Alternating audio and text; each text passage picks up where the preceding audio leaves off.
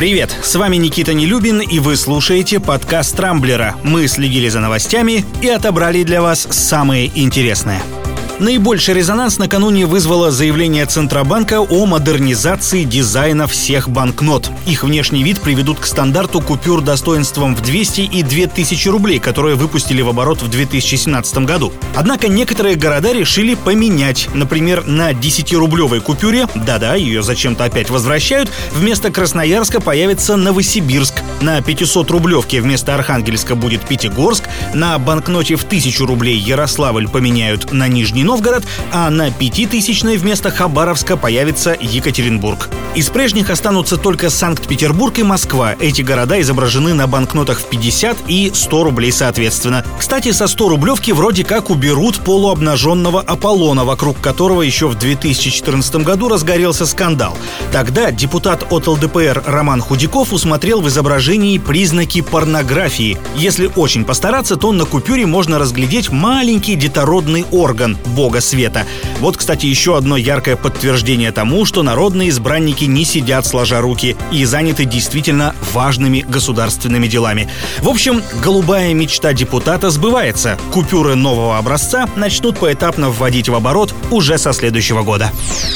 С российскими вакцинами от коронавируса вчера целый день происходила какая-то неразбериха. Началось все с заявления руководства НИИ эпидемиологии Роспотребнадзора о том, что повторно прививаться спутником ВИ нельзя, поскольку к аденовирусам, на основе которых он создан, уже выработается иммунитет. Руководитель Центра Гамалеи Александр Гинзбург эту гипотезу опроверг. С его слов, повторная вакцинация не только возможна, но даже может быть и более эффективна, чем первичная. Немало вопросов возникло и по препарата Эпивак Корона от Новосибирского центра «Вектор», который уже тоже начали активно применять для массовой вакцинации. В понедельник трое участников клинического испытания Эпивак Короны заявили, что у них во время эксперимента так и не выработались антитела и попросили Минздрав организовать независимое исследование препарата.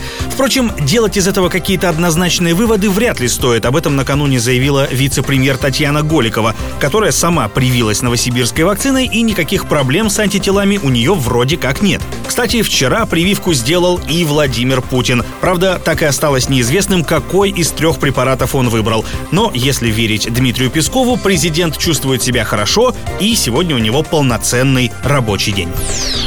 Случилось то, что было, в общем-то, ожидаемо. Губернатора Пензенской области Ивана Белозерцева отправили в отставку с формулировкой «в связи с утратой доверия». Президентский указ вчера вечером опубликовали на сайте Кремля. Досрочные выборы главы региона пройдут в единый день голосования 19 сентября. Кто будет руководить Пензенской областью до этого времени, пока неизвестно.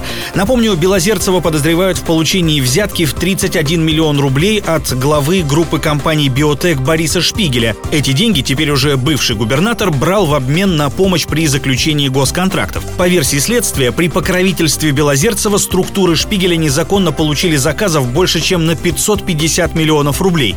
Кстати, по удивительному совпадению, примерно такую же сумму нашли при обыске в доме пензенского губернатора.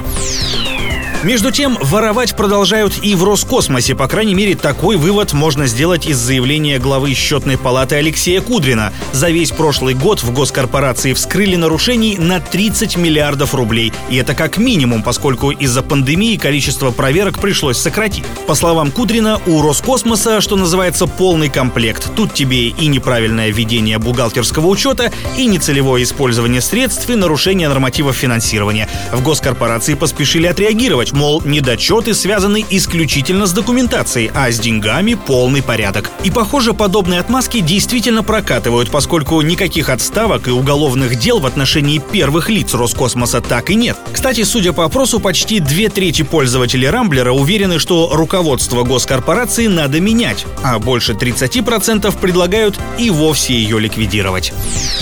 Куда лучше обстоят финансовые дела у мессенджера Telegram. Накануне стало известно, что группа компаний Павла Дурова привлекла больше 1 миллиарда долларов после продажи своих облигаций крупнейшим мировым инвесторам. К успеху хотели было примазаться в Российском фонде прямых инвестиций, там заявили, что тоже купили часть бондов, однако в Telegram эту информацию опровергли. Облигации размещены сроком на 5 лет, после чего могут быть конвертированы в акции при условии, если компания выйдет на IPO.